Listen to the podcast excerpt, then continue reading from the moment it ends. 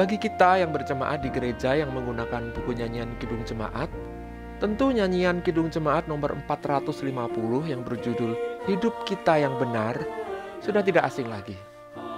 Selain melodinya yang riang, enak didengar, dan mudah dipelajari, liriknya juga syarat dengan ajakan mengucap syukur dalam segala keadaan yang membuat hati kita ikut terangkat penuh rasa syukur. Nyanyian ini sering digunakan untuk mengiringi pengumpulan persembahan atau sebagai nyanyian yang menyatakan tekad untuk terus mengucap syukur kepada Tuhan. Namun demikian sepertinya tidak banyak yang mengenal siapa penciptanya, yaitu Johannes Moses Malesi atau JM Malesi. Hal ini sangat disayangkan, mengingat salah satu nyanyian ciptaannya menjadi nyanyian yang cukup populer di gereja. Karena itu sekarang kita akan sedikit lebih mengenal siapa Malesi. Malesi lahir di Maluku pada tahun 1942. Ia tidak pernah mengenyam pendidikan musik secara formal. Namun sebagai seorang keturunan Ambon, sejak kecil hidupnya tidak pernah lepas dari musik. Ayahnya memiliki sebuah gramofon besar, dan setiap kali ia melakukan kenakalan, ia selalu dihukum dengan berdiri di sudut ruangan, di sebelah gramofon yang selalu memutar berbagai karya musik klasik kesukaan ayahnya sehingga ia pun semakin akrab dengan karya-karya tersebut. Setelah menginjak dewasa, ia belajar musik secara otodidak. Pada tahun 1969, pada usia 27 tahun, ia mendirikan Badan Pesemayam Musik Gereja GPIB, yang itu berarti secara resmi ia mengawali pelayanan musiknya di gereja. Sambil bekerja sebagai karyawan di sebuah hotel, ia menjadi pelatih paduan suara karyawan dan juga paduan suara pemuda GPIB Shalom di Jakarta. Pada tahun 1973 ia bergabung dengan Yamuger dan terlibat dalam tim penerbitan buku nyanyian Kidung Jemaat. Nyanyian Hidup Kita Yang Benar diciptakannya pada tahun 1980. Pada saat itu terjadi krisis sehingga ia harus kehilangan pekerjaannya. Hidupnya terpuruk dan berada pada titik terendah.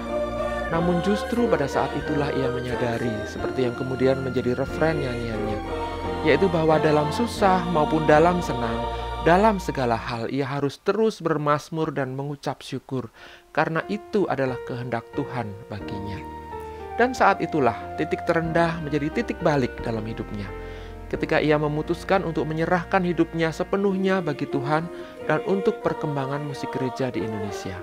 Pada tahun 2011, Malaysia meninggal dunia setelah lebih dari 30 tahun terlibat aktif mengembangkan musik gereja dan ibadah di Indonesia. Nyanyian ini terdiri dari lima bait, dan di dalam setiap baitnya selalu ada kata syukur.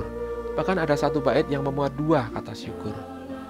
Bait pertama menyatakan dengan tegas bahwa hidup yang benar adalah hidup yang mengucap syukur.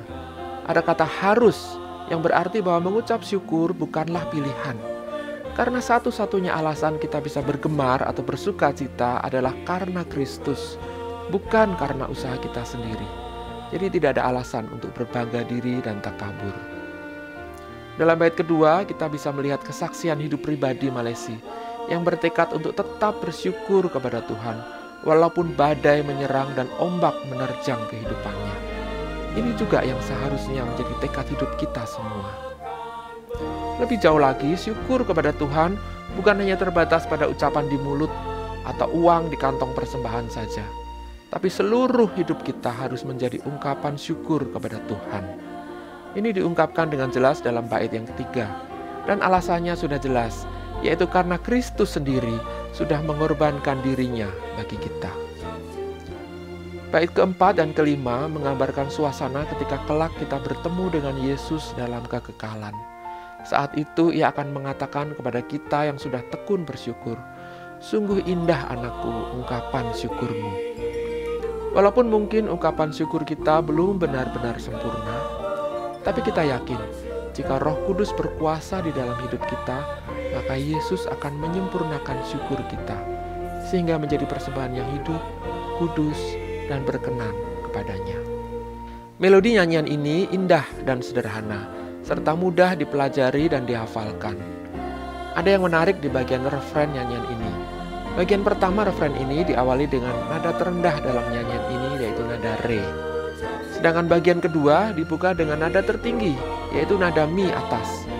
Interval nada antara nada terendah dan nada tertinggi yang lebih dari satu oktav ini melukiskan perbedaan yang kontras antara saat-saat susah dan saat-saat senang dalam hidup kita. Hidup kita sering mengalami hal-hal yang berbeda, kontras seperti nada-nada itu. Ada nada-nada rendah, ada nada-nada tinggi. Ada saat-saat senang, ada saat-saat susah. Dalam segala hal itu, sama seperti Malaysia, kita harus selalu mengucap syukur.